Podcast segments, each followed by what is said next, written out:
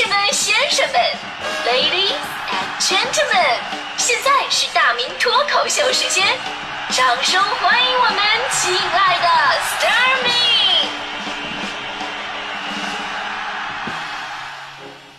好，欢迎各位来到今天的大明脱口秀，我是大明。呃，说歧视之前呢，咱们先来说说代驾这个职业。那以前有人开玩笑说，说你要是没钱，但是你还想开豪车，怎么办啊？不是不可能，其实很容易。你呢，在胸口挂那种闪光的小牌子，然后呢，晚上在高档酒吧的门口找那些什么兰博基尼啊、法拉利呀、这个玛莎拉蒂呀，然后在那蹲着，等着车主过来，你就问，哎，先生你好，需要代驾吗？这个，所以有朋友说，哎，这个行业不错啊，可以开豪车，而且经常换不重样。但是我问您一个问题啊，要是真有那么一天，一辆法拉利的车主跟你说：“哎，哥们，帮我代个驾，您真敢照亮吗？是吧？”所以呢，接下来这个关于性别歧视的代驾新闻，咱们就可以好好看一看、听一听了。呃，中国新闻周刊啊，之前对北京的一个女代驾师傅做了一个采访，在这位师傅身上呢，发生了一件特别好玩的事儿。说有一天呢，这个姐妹啊，接到了一个劳斯莱斯车主的代驾订单。结果呢？过了一会儿啊，这豪车车主竟然因为质疑女代驾的能力而选择了取消，啊，可能在他的脑海当中对女司机吧，他有点偏见啊，心想着我这劳斯莱斯，万一碰到个手潮的，那不就完了吗？亏大发了。但这女代驾师傅咱不干啊，这不就是赤裸裸的性别歧视吗？女司机怎么了，对吧？女司机又不是说车技差的代名词。就是在大姐的坚持之下，她完成了这次代驾任务。而这劳斯莱斯的车主在之后呢，也反复向她道歉，表示并没有想到她能开得又快又稳，技术真的没得说啊！哎，这不就咱们今天说的话题吗？你有没有遇到过莫名其妙的歧视呢？这很多时候吧，你根本还没有展现出你的实力来，人家就可能想出一大堆的理由来否定你，什么年纪太小啊，年纪太大呀，要么学历不高啊，没经验啊，这都是最常见的歧视了。而性别歧视不仅常见。而且在社会上具有非常恶劣的一个影响，咱就说这事儿吧，女司机这词儿吧已经被很多媒体妖魔化了。其实从技术本身来讲，这不分男司机跟女司机，只分技术好的司机跟技术差的司机。女司机跟技术差没有任何的直接关系，这男司机他也有技术差的。你看最近很多的新闻啊，出了大事儿的那种，男司机、女司机都有，咱谁也别说谁。是你劳斯莱斯啊，是贵。但你要真不放心，您找个专职司机好不好？你都劳斯莱斯了，对不对？再说劳斯莱斯不都有专职司机？这玩意儿哪自己开的呀？是。而且代驾本身啊，是对驾驶技术有着更高要求的这么一个群体，就能干这活的，只要是正规的公司，我相信这技术都没什么问题。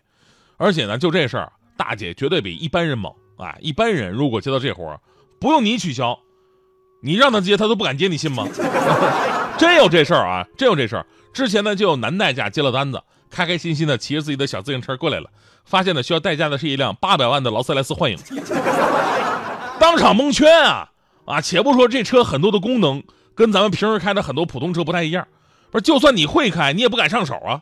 当时小哥对车主就说了仨字儿：“哥，别闹。”所以咱真得佩服大姐啊，真的还是艺高人胆大，为女司机证明了。想想现在我为啥这么胆小呢？你要搁我，我也不敢开，这都是我爸吓唬的。当年我刚考完驾照的时候，我爸就带我看车去了，去了好多家 4S 店，什么奔驰、宝马、奥迪、路虎、捷豹、沃尔沃、保时捷，对吧？最后正要去看宾利呢，我说爸爸爸爸爸，哎，你这宾利咱都进呢是吧？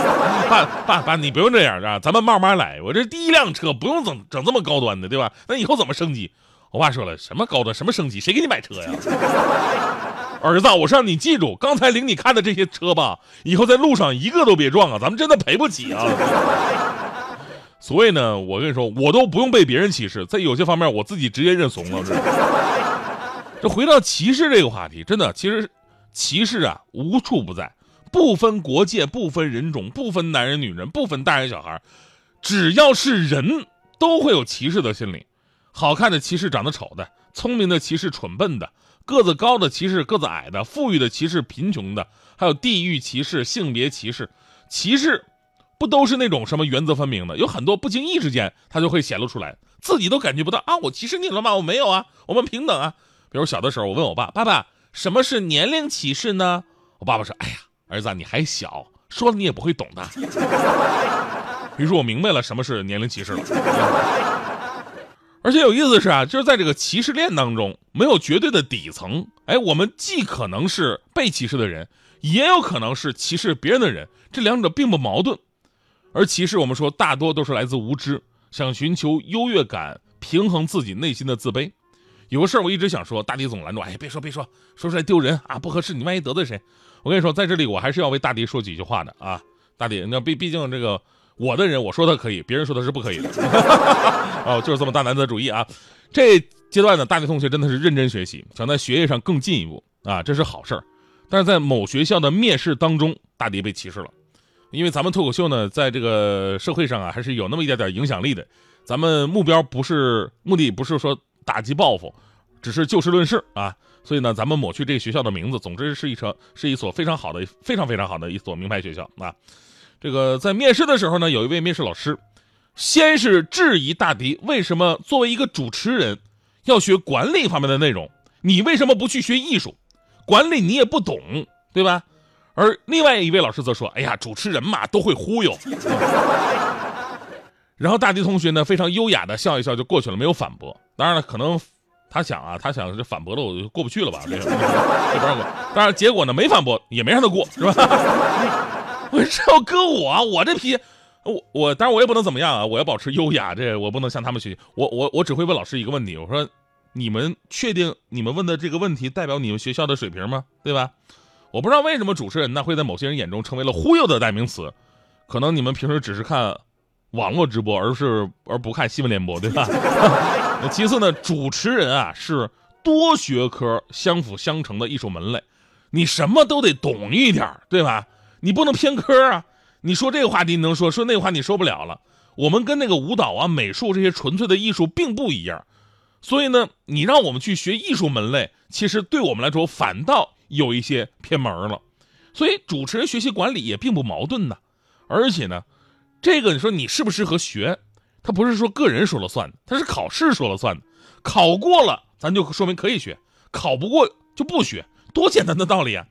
啊，怎么主持人这一个职业就连管理都碰都不能碰了呢？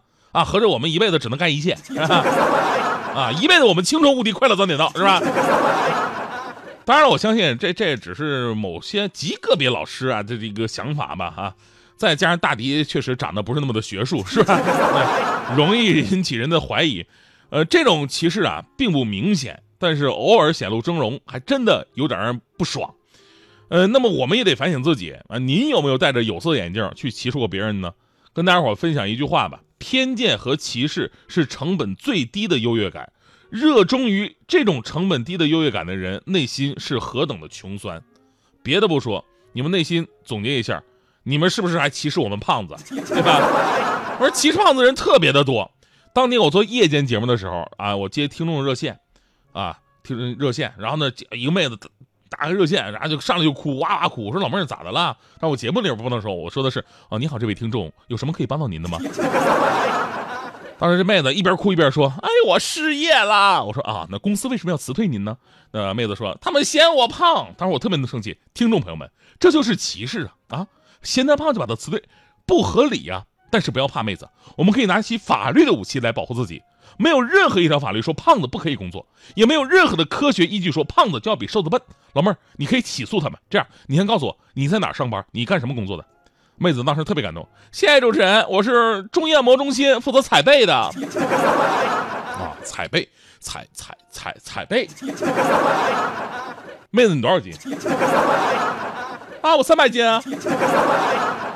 妹子，你这不是你你是踩背，你是谋杀，你这是。是我得罪谁了吗？这一天竟然每件事情都失算，只想转个弯，却绕到了飞机场，发现没钱在身上。啊，乌云乌云快走开，你可知道我不常带把伞，带把伞。感觉你在挑战我的乐观的乐观。哦，你还想怎么样？搞得我快抓狂，求你帮个忙。乌云乌云，别找我麻烦。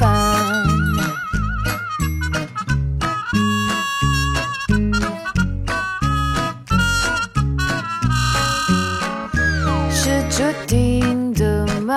我穿上了白衬衫，那一杯咖啡偏在我身上倒翻，不如跑一趟，上天它却刚打烊，妙不可言的下场啊！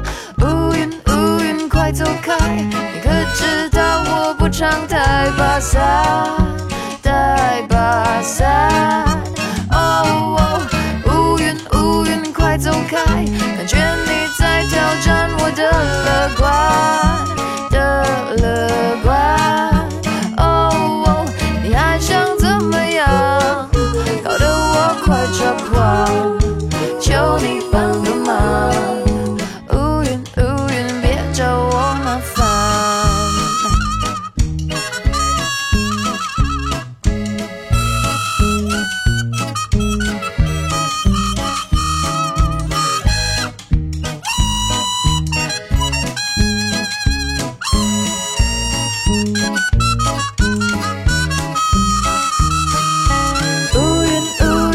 走开！你可知道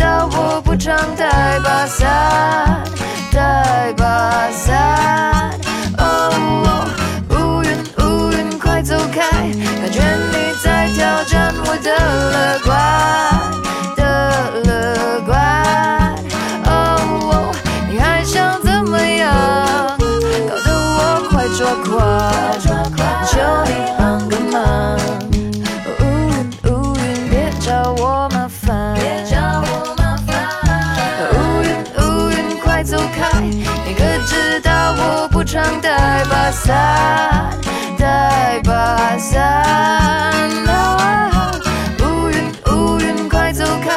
感觉你在挑战我的乐观